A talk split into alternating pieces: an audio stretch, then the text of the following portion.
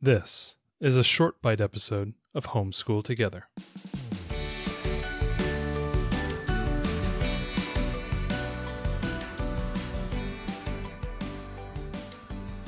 Hello and welcome to Homeschool Together Short Bite Edition.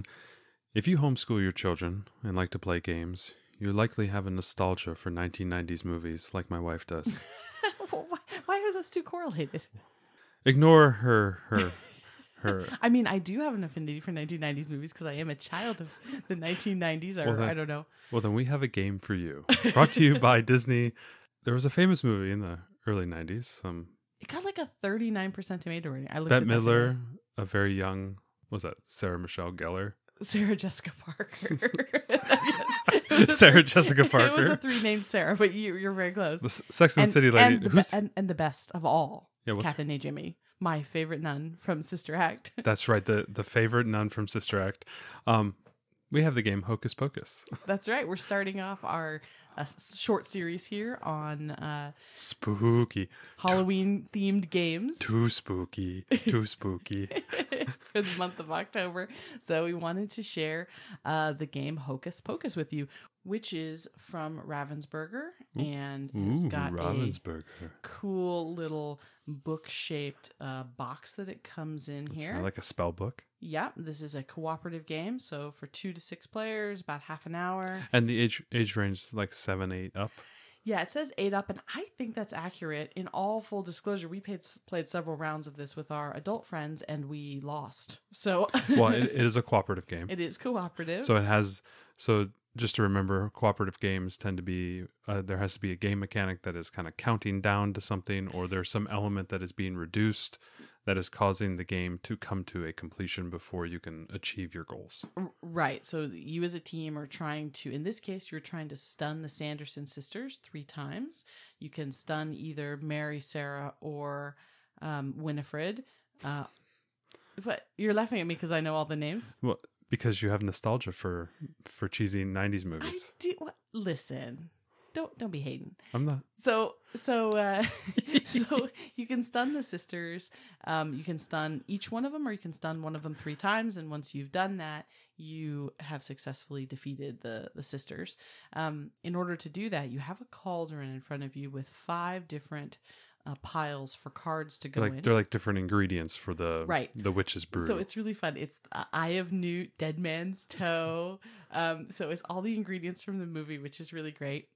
Um, and then what you're doing is those ingredients. It's both an ingredient and a ingredient type and a color. So you're playing cooperatively and you're adding things into these five piles within the the cauldron. Um, and it's kind of like Uno rules. You have to match the previous card, color, or ingredient type, either Mhm. one, in whatever pile you can play on any of the piles. But you have to do all of it without talking amongst the players about what you're going to do. So Yeah, you're trying This to. is a game where you can't cooperate. You, you're cooperating, but you can't communicate. It's minimal communication, yes, right? very minimal. So you're trying to get, in order to stun the sisters, you need to get all of the ingredients to either all be the same color or all be the same type, or all be a different, all be the same type, but All different colors. all different colors represented. So you can do any of those three. You don't, and it stuns a different sister, which is fine. Uh, and on your turn, the only thing you're allowed to do is ask one question of another player, and it has to be like, "Do you have any green cards?" Hmm um, or do you have any you know dead man's toe? And um, thine own tongue. Do you have any of that? And so people answer those questions and then that get, that informs you on how you should you know what cards you should place into the cauldron. Um, there's some special things too. There's a little Binx cat meeple which i thought was really cool. And if you play a card with the Binx on it it uh, you get to put it in front of anybody and their hand is face up on the table so everyone knows what they have and we can work with that and then there's some of the ingredient cards that have a little spell book on them. And when that happens, the sisters play a spell. And this is where the game kind of comes back at you. In, in cooperative games, there's always, like you say, there's always a countdown mechanic, but there's also There's something. where the- waters rise tiles or um you know contagion uh, cards for right. for like Outbreak, pandemic right. outbreak cards. Yeah. yeah, there's always something, but there's also something that so there's the countdown but then there's also something where the game interacts against you and that's Mhm. what these spells are this is where the game pushes against you and it'll you know have you discard all blue ingredients or i mean all the spells are different cards. They do different things. Mhm. um, and so those hurt your team. Now when a witch is currently stunned her spells have no effect. So that's kind of fun um, when that happens.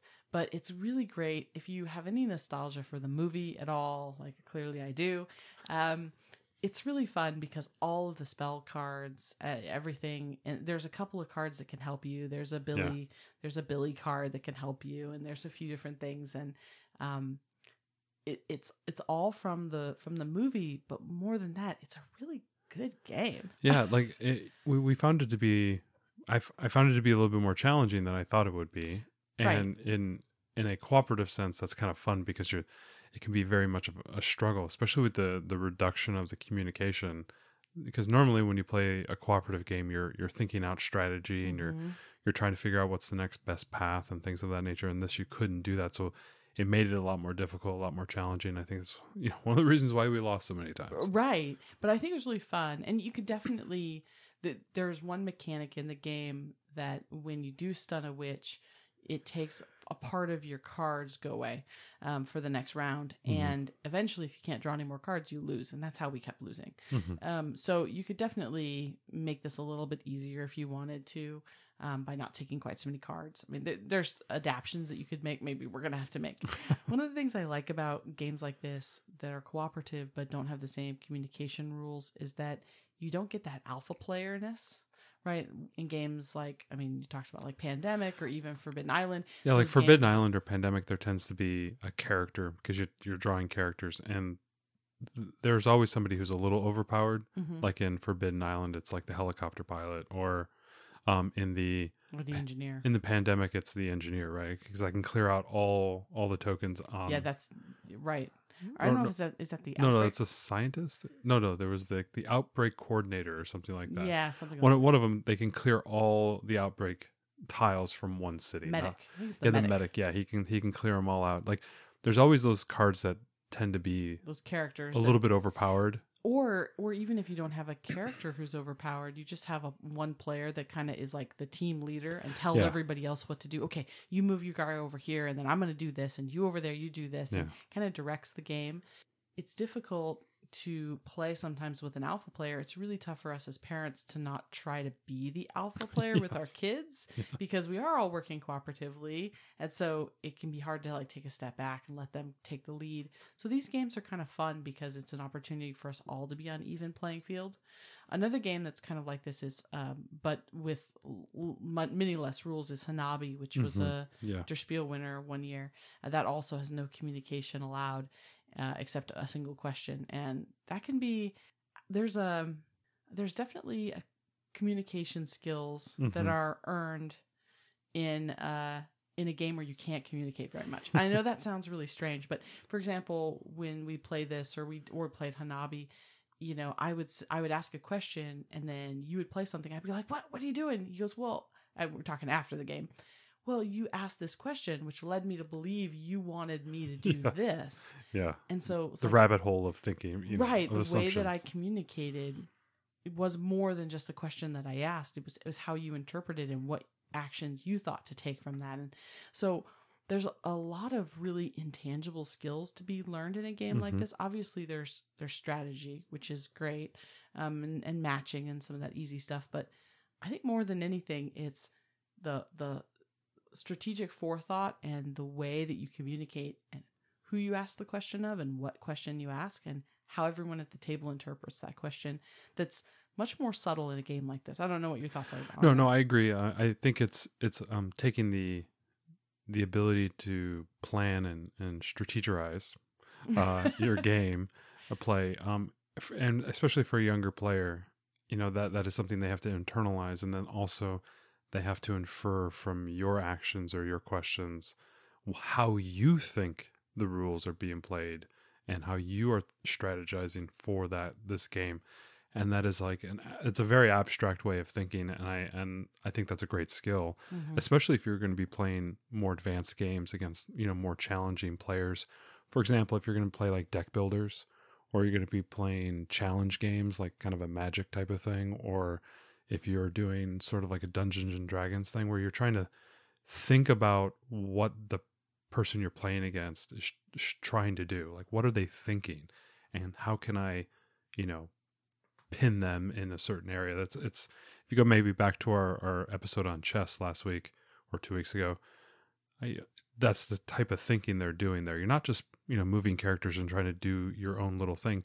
You're trying to anticipate what the other player's doing, and I think that's like a great skill to learn, especially even in the real world. Like if you're in a, a, a talk, or you're give, trying to give a presentation, or you're trying to negotiate something with somebody, you don't just go in and negotiate your point. You try to anticipate what they're going to do, so that you can then you know articulate a different thing or put them into a position where they they were going to give you concessions or that you're going to be able to get things that you need to accomplish and not in a manipulative way but being able to see the totality of what you're going into is i think games like this and games like cooperative games i think those allow you to you know learn those skills and i think are mm-hmm. very complex it's a complex abstract level of thinking to anticipate what other people are thinking um, that i think can extend into real life you know areas you know maybe you feel like you're in debate like mm-hmm. if you're mm-hmm. in a debate club or something of that nature you, debaters tend to try to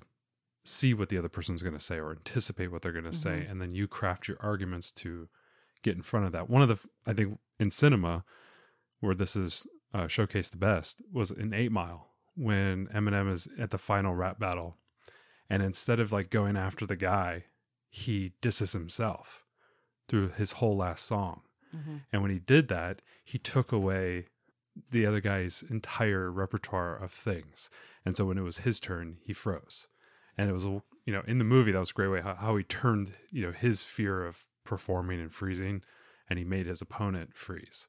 And by making that switch, and that you see that in a lot of movies, you see in a lot of war movies where somebody outthinks the other person. So anyway, these type of games, I think, put you into the mindset of like, anticipating and trying to figure out what other people are going to do.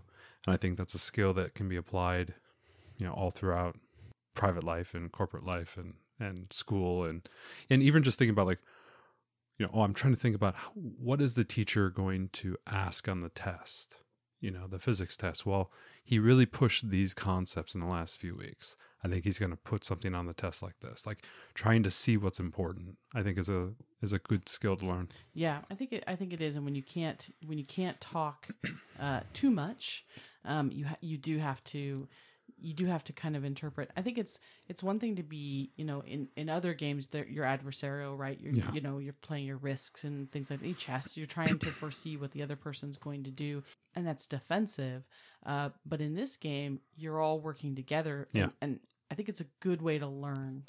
I think it's a good think, way to learn. I think that's dynamics. one of the reasons why we're big fans of cooperative games. You know, outside of the aspect that it's not, you don't have that like competitive nature mm-hmm. against the other person. You're it's cooperative, and that's that's a skill we want people to learn, especially you know when they get into school or they are working on projects or. Mm-hmm you know they're doing a job and they need to cooperate with other people. These, these are great games to allow you to do that. And so that's one of you know. I wish these kind of games existed when we were kids. I would have loved to play. I we have so many cooperative games yeah. now in our collection and uh, i just i really i love them all for different reasons. Mm-hmm. um, and this is just another great one. And it's great for halloween time. It's perfectly themed and timed. it's great to tickle the 1990s nostalgia it is. Yeah. It is. I'm going to fully admit I totally dug this. Um, you can usually grab it at Target. I think they also sell it on Amazon. We'll put a link in the show notes, but um, yeah, queue, queue up Hocus Pocus on Disney Yeah, this Plus. is like a sub 20 put, $20 game. I love that. Put the Pearl Jam, the you know, the classic rock into the into this into the CD player and and feel like you're in the 90s again. Play a little Hocus Pocus. it's just a little Hocus Pocus. Thanks so much for joining us today and making us a part of your homeschool journey. Please engage with us on social media. Join our Homeschool Together podcast group on Facebook and find us at Homeschool Together Podcast on Instagram. We'd love to hear your feedback, questions, and recommendations. Until next time, happy homeschooling!